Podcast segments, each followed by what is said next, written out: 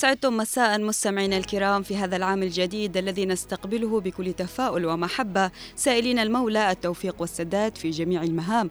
وتحية طيبة نبعثها لكم من أثير إذاعتي هنا عدن إف إم 92.9 وأهلا بكم في حلقة جديدة من برنامج تقارير الأخبار.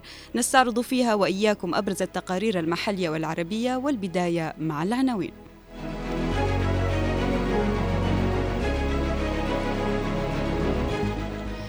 مجلس العموم خطوة حاسمة لاستعادة دولة الجنوب. قطاع الإذاعة والتلفزيون الجنوبي يواكب الإعلام الحديث. انتشار المخدرات بالعاصمة عدن ومحافظات الجنوب. مصرع عشرة من الحوثيين في أول عملية أمريكية على البحر الأحمر.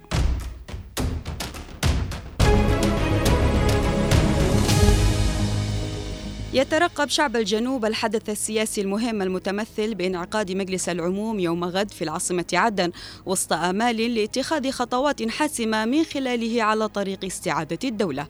المزيد من التفاصيل في سياق التقرير التالي. ترقب شعبي في الجنوب للحدث السياسي والتاريخي الأبرز المتمثل بانعقاد مجلس العموم الجنوبي في الثاني من يناير القادم باعتباره حدثا مهما تتشكل معه رؤية جنوبية على صعيد العمل السياسي في الدولة وتجربة حديثة تنتهجها رئاسة المجلس نحو تعزيز أسس ديمقراطية وإشراك الجميع في صناعة القرار وذلك وفق توجيهات الرئيس عيدروس الزبيدي. وبمشاركة ممثلين عن جميع المكونات الجنوبية يتوقع أن يناقش مجلس العموم المقرر انعقاده في العاصمة عدن القضايا السياسية على الساحة الجنوبية بما فيها التحديات التي تواجه الجنوبيين وتتعمد القوى المعادية زراعتها وذلك للخروج بمسار مكتمل لمسار استعادة الدولة. ومن منطلق الحرص على تهيئة الظروف لانعقاد مجلس العموم بالشكل المطلوب اطلع الرئيس عيدروس الزبيدي خلال ترأسه اجتماعا بهيئة الرئاسة على التحضيرات النهائية وسير الترتيبات للاجتماعات المرتقبة وأجندتها والوثائق التي ستتم مناقشتها منوها بأهمية الحدث الذي يأتي استكمالا للبناء التنظيمي لهيكل المجلس الانتقالي. الجنوبيون وهم يترقبون هذا الحدث المهم يتأملون وضع الحلول المناسبة لكافة المستجدات بما فيها الأوضاع السياسية والأمنية التي يشهدها الجنوب والمنطقة. كما يرى شعب الجنوب في انعقاد المجلس خطوة لاستكمال المسار الذي يخطوه بمعية المجلس الانتقالي على طريق استعادة الدولة باعتباره هدفا لن يتم التراجع عنه بأي حال من الأحوال.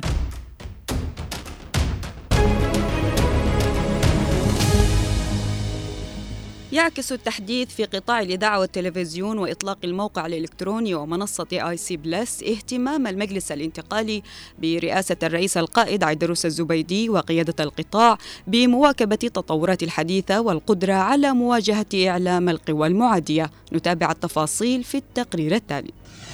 ولأن جبهة الإعلام لا تقل أهمية عن تلك الجبهات التي تدافع عن الجنوب بالسلاح حظي الإعلام الجنوبي باهتمام خاص من الرئيس القائد عيدروس قاسم الزبيدي بالرعاية والدعم السخي فيما تبذل قيادة القطاع ومنتسبوه جهودا كبيرة في سبيل ترجمة التطلعات إلى واقع ملموس. ومنذ تأسيسه شهد قطاع الإذاعة والتلفزيون عملية تطوير مستمرة وصولا إلى مرحلة التحدي ومواجهة إعلام العدو وبوسائل وتقنيات حديثة وبرامج متنوعة تلبي طموحات وتطلعات الشارع الجنوبي. ومع حلول عام 2024 أعلن قطاع الإذاعة والتلفزيون بقيادة الأستاذ عبد العزيز الشيخ عن إطلاق حزمة من التحديثات على شاشة قناة عدن المستقلة. أبرزها إطلاق تحديثات في محتوى الأخبار والبرامج المتنوعة في القناة كمرحلة ثانية من التطوير عقب ارتفاع ساعات البث خلال المرحلة الأولى إلى أكثر من 12 ساعة من البث المباشر في القناة والتغطية الحية من عدد من محافظات الجنوب. تشمل نشرات إخبارية وبرامج مباشرة يومية وأسبوعية. تشمل كافة الجوانب السياسية والعسكرية والاجتماعية والمرأة والطفل والرياضة وتلبي احتياجات المشاهد الجنوبي. لم تقف المرحلة الجديدة من التطوير عند الاهتمام بشاشة القناة بل اتجهت أيضا إلى التطوير الرقمي حيث تم تدشين الموقع الإلكتروني للقناة على الشبكة العنكبوتية وإطلاق منصة AIC Plus الرقمية لتواكب التطور التكنولوجي والرقمي لإيصال الرسالة الإعلامية الجنوبية الهادفة إلى أبعد الحدود بأحدث الطرق في المجال الرقمي والإعلامي الحديث. كما شملت التحديثات أيضا إذاعات هنا عدن ونور عدن ودان إف إم التابعة للقطاع بإطلاق جملة من البرامج اليومية والأسبوعية التي تركز على اهتمامات المشاهد الجنوبي وتحقيق تطلعاته والدفاع عن قضيته وهويته فيما يمضي قطاع الإذاعة والتلفزيون الجنوبي في مرحلة التحديث والتطوير في سبيل النهوض بالإعلام الجنوبي كأحد أبرز الجبهات في ثورة الجنوب التحررية.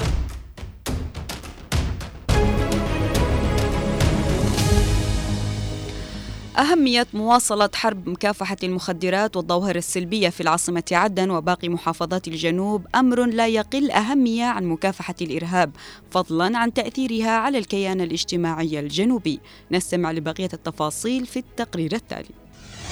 انتشار ظاهرة المخدرات أثرت بشكل كبير على البلاد الأمر الذي أدى إلى تفاقم الجريمة كالقتل والسرقة والعنف وغياب التطور الحضاري بسبب الغياب العقلي وخاصة بين الشباب الذين يشكلون ركيزة من ركائز المجتمع وصنع المستقبل.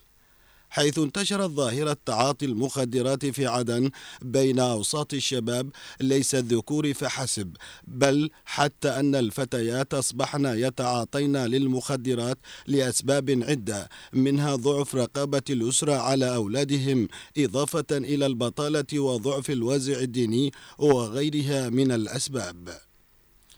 الوضع العام والإحباط والجهل وبعض الأهل الذين يهملون أبنائهم في جانب مراقبتهم وتوعيتهم من مصاحبة رفاق السوء وتعريفهم بأخطار آفات المخدرات.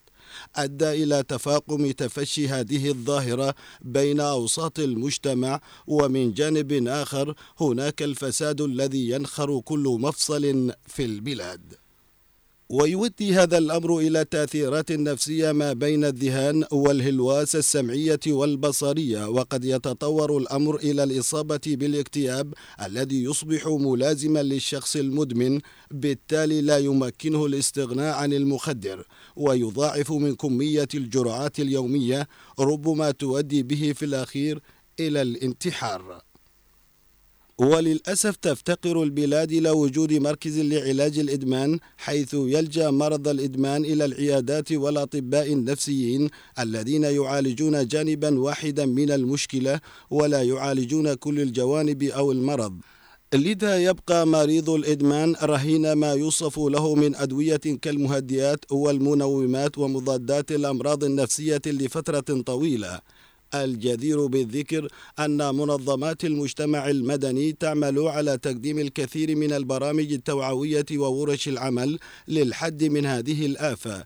إلى جانب العمل على تنظيم ورش عمل ولقاءات يحدد فيها نسبة عدد المتعاطين وكيفية مساعدة هؤلاء الشباب الذين باتوا عرضة للانتهاك من قبل مروجي المخدرات. ومن المعلوم أن هناك جهود كبيرة تبذلها الأجهزة الأمنية للحد من انتشار المخدرات بمختلف أنواعها منها الكبتجون والشبو والكريستال والحشيش والحبوب وفرض العقوبات الرادعة بحق المروجين الذين تم ضبطهم.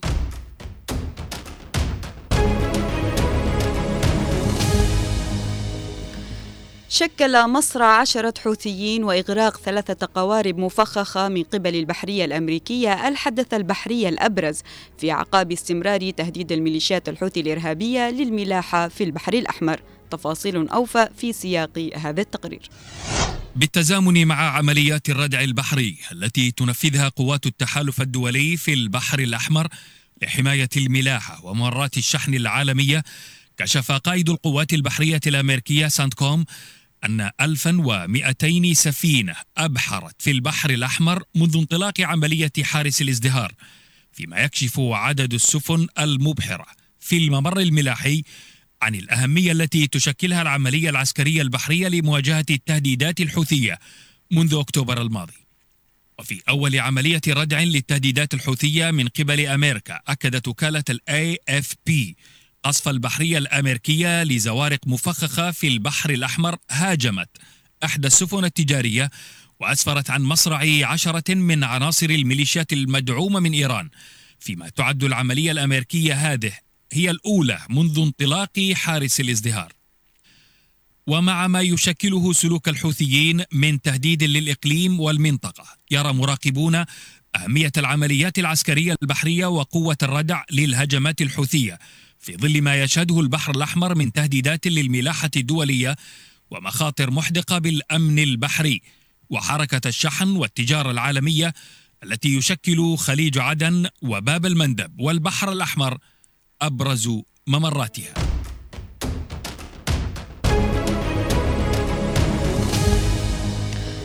مستمعينا الكرام إلى هنا نصل إلى ختام هذه الحلقة من برنامج تقارير الأخبار. كنت معكم من التقديم أنا عفراء البيشي ومن الإخراج خالد الشعيبي. أطيب التحية إلى اللقاء.